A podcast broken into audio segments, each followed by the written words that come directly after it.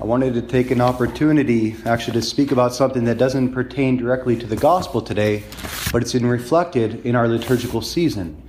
What did we just celebrate on Friday? All Saints. Yeah, All Saints. And that represents all the souls that are in heaven, right? All those who have passed through the body of Christ and made it already to heaven. What did we celebrate yesterday? All souls. Those, that's the church suffering all those still in purgatory that we're praying for for their, their passage into heaven. And who are we today celebrating? The third part of the church, the, the church militant. So historically, there's always been understood that the church composed of three states. We're only one third of it. Those in heaven, those in purgatory, and those of us who remain on this earth still fighting. And that's always been referred to historically as the church militant. Now, I know militancy is not a word that's so much accepted today, and people can rep- be somewhat repulsed by it, as if we're somehow here to force people by a strong arm, by an army, to convert to Christ. Um, that's just not the truth. But if we are the church militant, you got to ask, what is it that we're fighting against? Where is the battle taking place? What's it over? What are our weapons? St. Paul himself talks about this in Ephesians. Our fight is not against flesh and blood, but against the rulers, against the authorities, against the powers of this dark world, and against spiritual forces of evil in the heavenly realms. So, in other words, this is a spiritual battle. So, ultimately, we're all at war with the devil and his angels as long as we're in this life. And what is the fight over? Our souls. Every single one of us is engaged in a warfare over our souls. And what's the stakes? Heaven and hell. That's where we stand between. That's why we're the church militant. We're still fighting the battle on this earth. And that's why every time we come together on a Sunday, we're showing ourselves a part of that body still in this battle. But if we're going to win the war for our souls, for the souls of those entrusted to our care, there's a three there's a few things we have to know. Number 1, we need to know that there is a war going on. If you don't know that there is a war going on for your soul, how are we going to know to fight it? Right? Secondly, you have to know who your enemy is. And thirdly, you have to know what are the weapons being used. What weapons do you have at your disposal? And what en- weapons is the enemy using? So, the first point to know that we're at war. There is nothing more prevalent in the entire scriptures than warfare imagery. It's always talking about war, and the people of God were always engaged in war. And that's because of what Job himself says. The life of man on earth is a continual battle. And keep in mind, who were the scriptures being written for? Was it being written for non believers, for pagans to convert? No, it was, it was for the chosen people. St. Paul in the New Testament, all the apostles, they're writing to believing Christians. In the Old Testament, who was it written for? Practicing Jews. So to be in the covenant doesn't mean that we're just automatically saved. What it means is that we know the team that we're fighting on. And it's teaching us how to engage in that warfare. St. Ignatius of Loyola, he was the founder of the Jesuits, he said the beginning of the spiritual life happens, quote, once said the beginning of the spiritual life is the decision to choose which army we're going to belong to the army of Christ or the army of this world, which are always at war against one another. And in no way does that contradict a God who is love.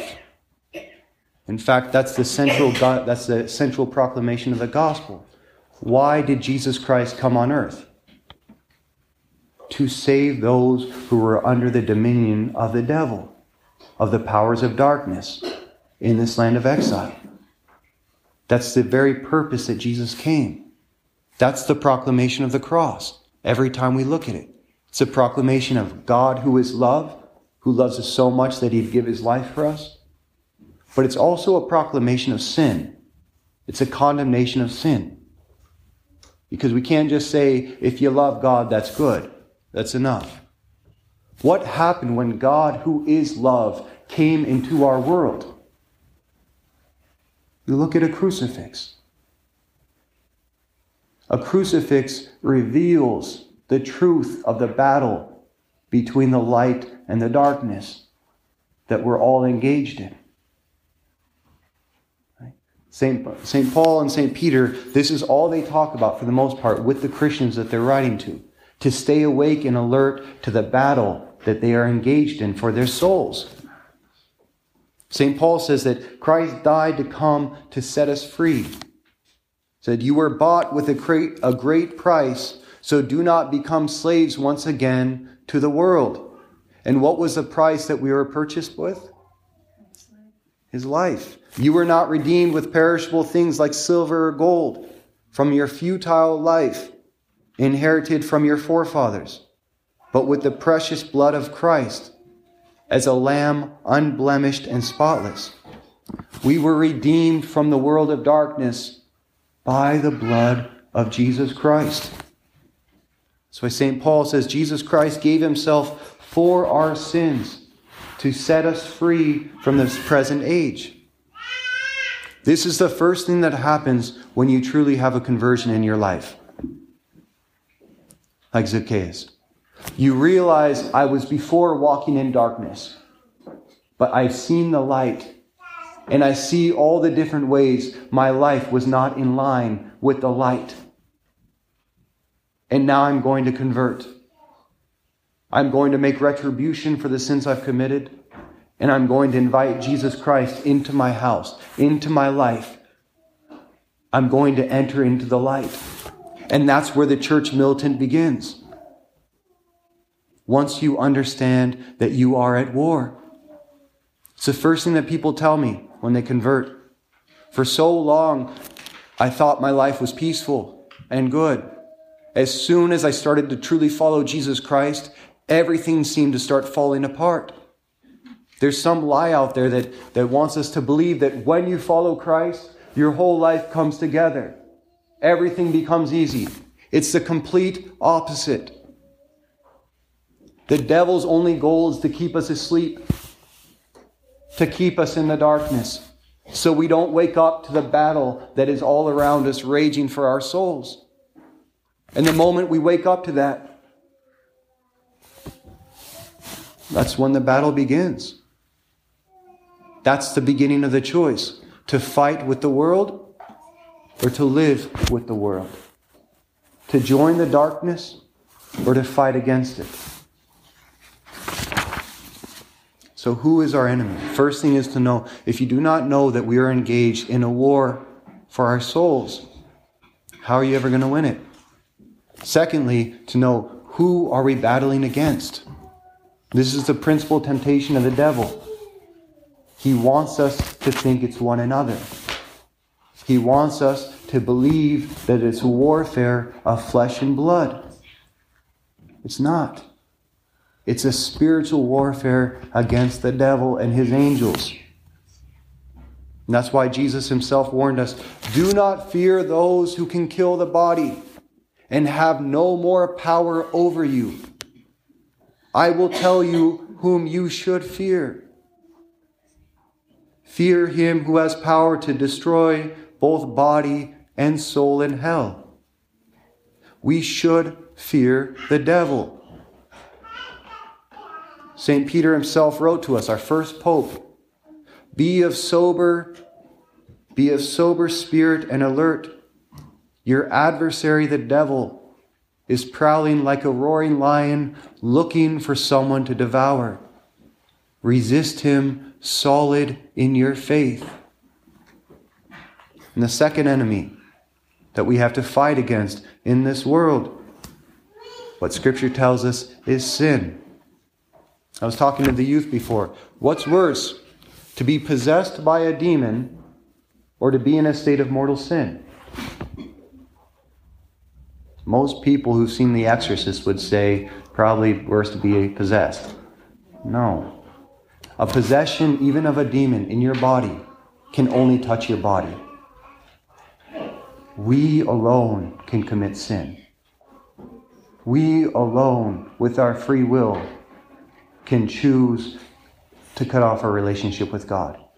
That's why there's saints in the history of our church who've been possessed. Right? So the real fear that we should have is against our own sin in our life. And that's why St. John, when he was writing to his, his last letter to his followers, he was in exile in Patmos for preaching the gospel of Christ. His final words to the followers were, My little children, I'm writing these things to you so that you may not sin. If anyone does sin, let them remember that they have an advocate in Jesus Christ, the righteous one. And he himself became the propitiation for our sins. And not only for ours, but for those of the whole world. Now by this we may be sure that we know him, if we obey his commandments. And then he goes on to say that that's, that's the real litmus test to know who we're following. Because anyone who says, I know him, but doesn't obey his commandments is a liar. That's where the warfare begins. So when you start asking, Am I living according to the commands of Christ? When you start going towards that, that's when you start feeling the struggle. G.K. Chesterton, one of the great Catholic apologists of the 20th century, said, Any dead body can float down a river. Right? Everyone's just naturally floating. It takes a living body to swim against the current. It's only when we wake up and realize what we're going towards, that's where the struggle comes in. We start swimming against that current. So, lastly, so we are, we are at war to know who our enemy is and what are, what are our weapons. What, first, what's the weapons of the devil? Some of the devil's biggest weapons against us is unbelief. If he can, if he can tempt us to lack faith in God, everything else falls with it. It's like they say the devil's greatest trick that he played on the world was what? Making us believe that he doesn't exist. Because then I'm not going to fight. And secondly, the, the other great temptation is unforgiveness.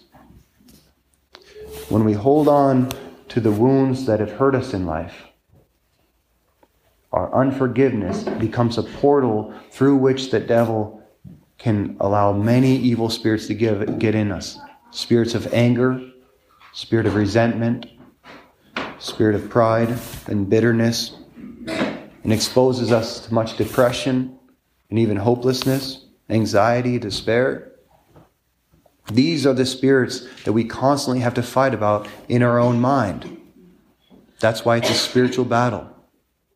Are the thoughts that I am having in my mind bring me closer to Christ and hope and joy?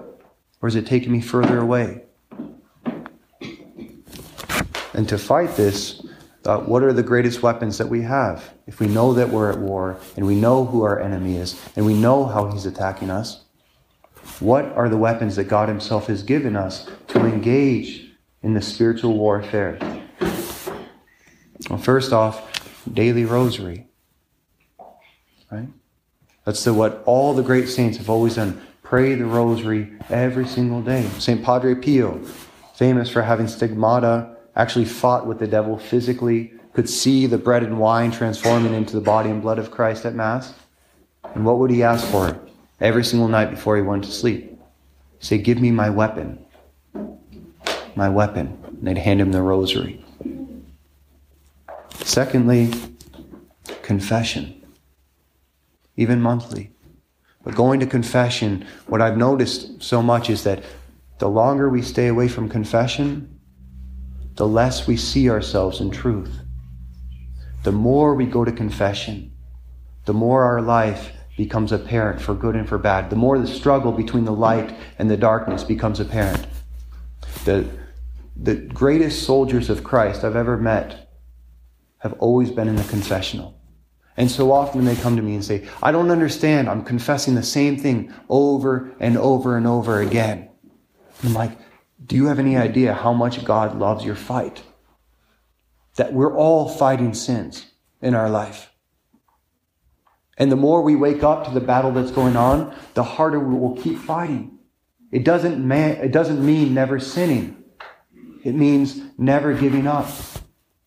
The Pope said that once. It's not God who ever tires of forgiving us. It's we who get tired of asking God for forgiveness. The temptation is to give up. So to go to confession as much as we can. And lastly, the scriptures themselves say that the Word of God is a sword of the Spirit. To feed ourselves with the Word of God. So if we come to Mass one hour a week, if I'm celebrating the Mass, I know it's usually one hour and a half or something like that, so a little more time. But if you're coming to Mass one hour a week to fill your minds, and every single one of you is making that sacrifice week after week, God bless you for it. But if you're here for an hour and the rest of the week you're filling your mind with the world, with Netflix or social media or music, well, who's going to influence you more? Are you being influenced more by your relationship with Christ, by His Word, or by the voice of the world? Because those two are in conflict. There's two worlds that we live between the world of the devil and darkness, and the world of Christ and His light.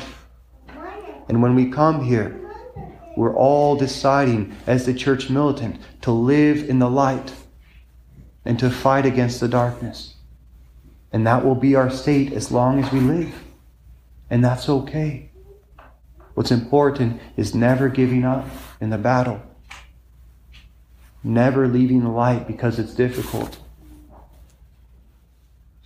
And the greatest weapon at our disposal, I'll end with this, is without a doubt the most holy Eucharist. Because every single time you step into this church, every single Sunday you come here, Jesus Christ, our King, our Commander, our God, He Himself comes to join us, to strengthen you, to encourage you, and to remind you that no matter what you're going through in your life, you never have to do it alone. He never leaves us alone. In St. John Chrysostom, I'm going to quote him. He was a bishop from the fourth century, and this is what he's preaching in a church similar to this, 1600 years ago. This is what he's saying to his congregation about what they're experiencing in Mass. He says, Let us then come back from that table of the altar after we drink of the blood of Christ, like lions breathing out fire, thus becoming terrifying to the devil, and remaining mindful of Christ and the love that he has shown for us. This blood, when worthily received, drives away demons and puts them at a distance from us, and even summons to us the angels and the Lord of angels and strengthened by His blood, we can all go back into this world ready to fight under the banner of Christ as the church militant.